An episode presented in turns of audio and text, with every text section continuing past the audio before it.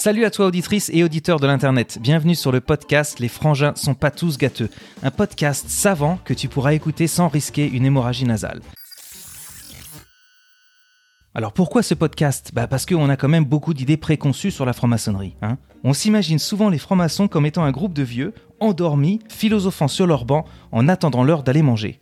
C'est pas faux, mais c'est pas non plus tout à fait vrai, et c'est ce que je vais essayer de vous montrer dans ce podcast qui parlera évidemment de franc-maçonnerie, une franc-maçonnerie de qualité, mais de façon décontractée et relaxe.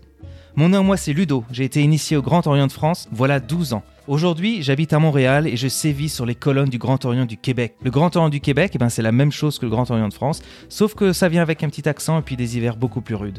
Ce podcast s'adressera à tout le monde, les maçons, les non-maçons, les profanes comme on dit, les curieux ou ceux qui veulent simplement écouter quelque chose en allant au sport. La fréquence, on va essayer un épisode par semaine aux alentours de 15 minutes. Donc voilà, c'est parti, je vous invite tout de suite à aller découvrir le premier épisode et puis on se voit bientôt sur le podcast.